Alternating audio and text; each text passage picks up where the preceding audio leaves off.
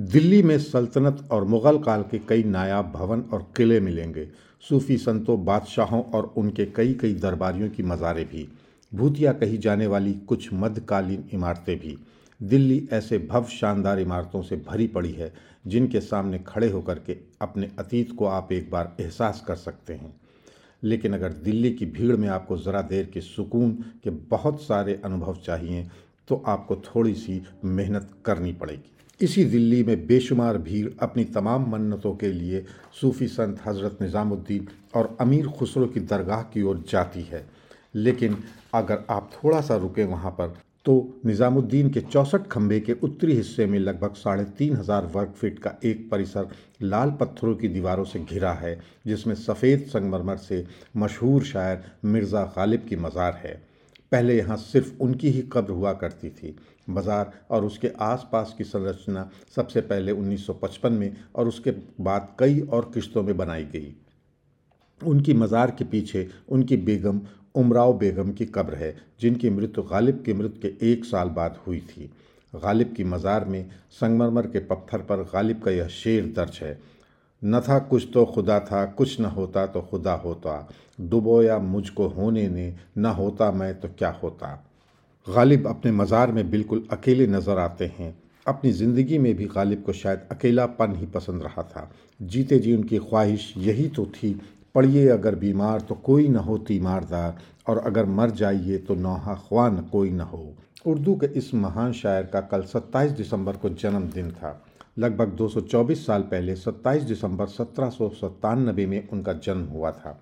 साहित्य में अनेक विभूतियाँ जन्मती हैं और अपनी प्रतिभा से लोगों को चमत्कृत करती हैं। पर आकाश गंगा में कहीं खो जाती हैं। कुछ तो गुमनामी के अंधेरे में ब्लैक होल की तरह विलीन हो जाती हैं। पर कुछ प्रतिभाएँ समय के अनेक प्रभाव को झेलते हुए, मौज वक्त को पार करते हुए कालजाई होकर अनवरत रूप से बनी रहती हैं। ऐसी ही प्रतिभाएँ लगभग विश्व के हर साहित्य में मिलेंगी और उनकी प्रासंगिकता सदैव बनी रहती है। गालिब उन्हीं कालजयी शख्सियतों में से एक हैं। आज भी हर अवसर पर उनके शेर को माहौल को वजनदार और मौजू बनाया जाता है। गालिब एक सामन थे, सूफ़ी थे, कला के पारखी थे, फक्कड़ थे और हाँ शराब भी पीते थे। यूँ तो उनके बहुत से शेर मशहूर हैं, जैसे इश्क ने गालिब निकम्मा कर दिया, वरना हम भी आदमी थे काम के। मोहब्बत में नहीं है फ़र्क जीने और मरने का। उसी को देख कर जीते हैं जिस काफिर पे दम निकले। दिल नादान, तुझे हुआ क्या है? आखिर इस दर्द की दवा क्या है? इश्क पर ज़ोर नहीं है ये वो आतिश गालिब जो लगाए न लगे और बुझाए न बने। गालिब बहुत ही ज़्यादा व्यंगकार थे और वो ऐसे ऐसे चुटकुले अपनी ज़िंदगी में ही करते, कहते रहते थे जिससे लोगों को बरबस हँसी आ जाती थी। जैसे एक बार अंग्रेज़ों ने अट्ठारह के बाद उन्हें पकड़ लिया और उनसे पूछताछ शुरू की और उनसे एक सवाल किया, तुम्हारा मज़हब क्या है? उन्होंने कहा, मैं आधा मुसलमान हूँ और आधा काफिर। शराब पीता हूँ पर स्वर नहीं खाता हूँ। ये गालिब का भले ही एक व्यंग था या साफ़ बयानी, पर इस जवाब ने माहौल को हल्का कर दिया। गालिब की 224वीं जयंती पर हमने कुछ उनके चाहने वालों से बात करने की कोशिश की है। जावेद अशरफ अलीगढ़ मुस्लिम यूनिवर्सिटी में उर्दू डिपार्टमेंट में पीएचडी कर रहे हैं और गालिब के ऊपर उनका काफ़ी काम है। वो गालिब को याद करते हुए एसबीएस को बताते हैं। देखिए सर, गालिब सिर्फ़ उर्दू ही नहीं, बल्कि उर्दू के अलावा कई ज़बानों में गालिब ने गालिब का एतराफ़ किया गया है। और गालिब एक ऐसा शायर है जिसने रिवायत से हट के अपना एक अलग रास्ता तैयार किया है, जो आने वाले दौर के शायरों के रास्ते को हमवार करती हैं और उनकी निशानदेही करती हैं।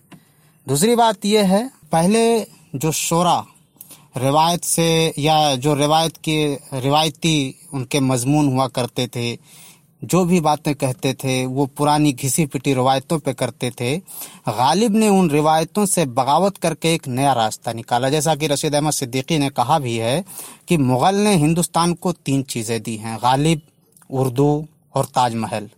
मालूम ये पड़ता है, हम किसी भी महफिल में पहुँचें, कहीं भी बात करें तो हमें यह एहसास होता है कि गालिब और उर्दू दोनों एक दूसरे के पूरक हैं, एक दूसरे के बिना ये अधूरे हैं। किसी भी बज्म में या किसी भी महफिल में अगर उर्दू की बात हो रही है और वहाँ पे गालिब का ज़िक्र ना आए तो यूँ समझा जाएगा वो महफिल अधूरी है। जैसे पहले के शोरा कहा करते थे, या पहले के शायरी मोमिन खा मोमिन का एक शेर है, उस नक्शे पाके सजदे ने किया क्या किया जलील, मैं कूचे रकीब में भी सर के बल गया।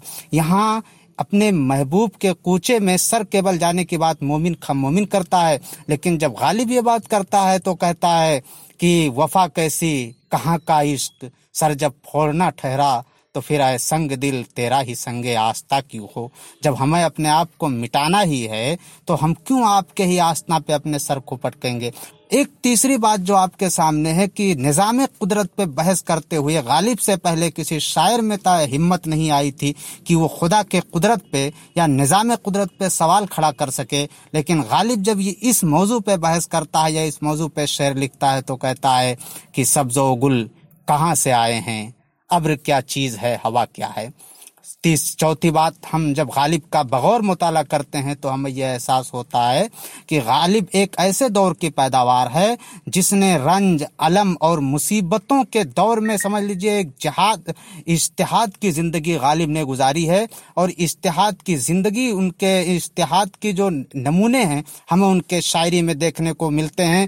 गालिब कहते हैं वो गम और अलम की हालत में खुशी का माहौल बना देते थे। एक, दो मिसालें आपके सामने मैं रखूँगा। एक बार वो मौलाना फैजुल हसन के साथ दिल्ली के किसी मुशायरे से वापस आ रहे थे और उस मुशायरे से वापस आते हुए दिल्ली के एक तंग गली से गुजर रहे थे, जहाँ कुछ गधे थे, गधे वहाँ पे खड़े थे। तो गालिब से मौलाना ने कहा कि, जनाब यहाँ तो दिल्ली में गधे बहुत आ गए हैं।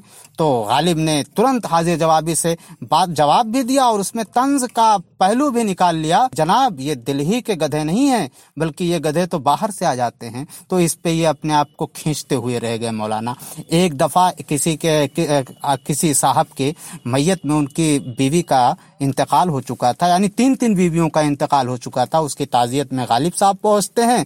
गालिब वहाँ पहुँचते हैं कमाल है साहब यहाँ कोई तीन तीन से निपट चुका और किसी का एक ही से पाला नहीं छूट रहा है। तो इस तरह की बातों से वो मतलब गालिब अपनी बातों से तंज और मिजाह का पहलू पैदा कर सकते कर देते थे। अहमद नदीम एक उभरते हुए शायर हैं। अक्सर उन्हें जश्न रेख्ता में देखा और सुना जा सकता है।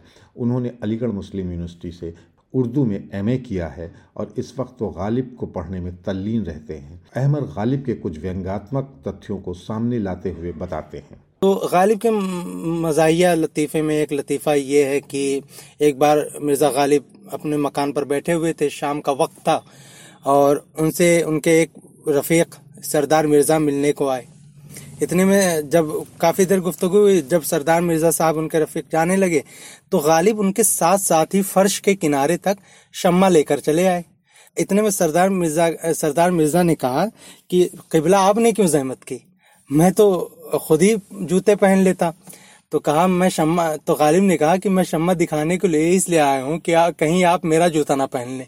एक और है इनके गालिब के शागिर्दों में एक बहुत बड़ा नाम है मीर मेहदी मजरूह का।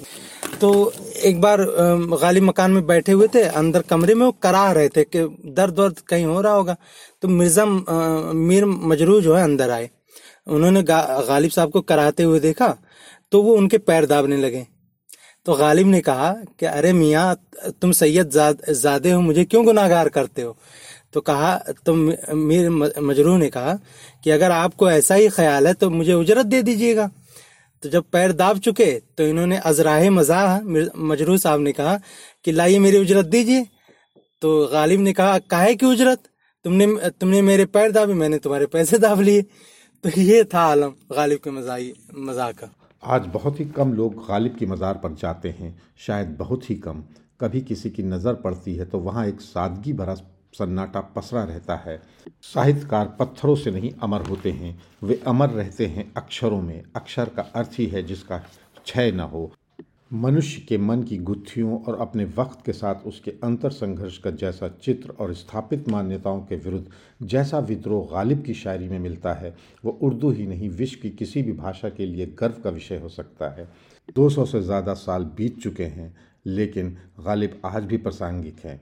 भले ही उनकी बहुत सी शायरी कठिन उर्दू में हो, लेकिन आज भी कहा जाता है कि गालिब अगर समझ में आए तो मज़ा देता है और ना समझ में आए तो दुगना मज़ा देता है। उनका एक शेर हमेशा नौजवानों की पसंद का रहेगा।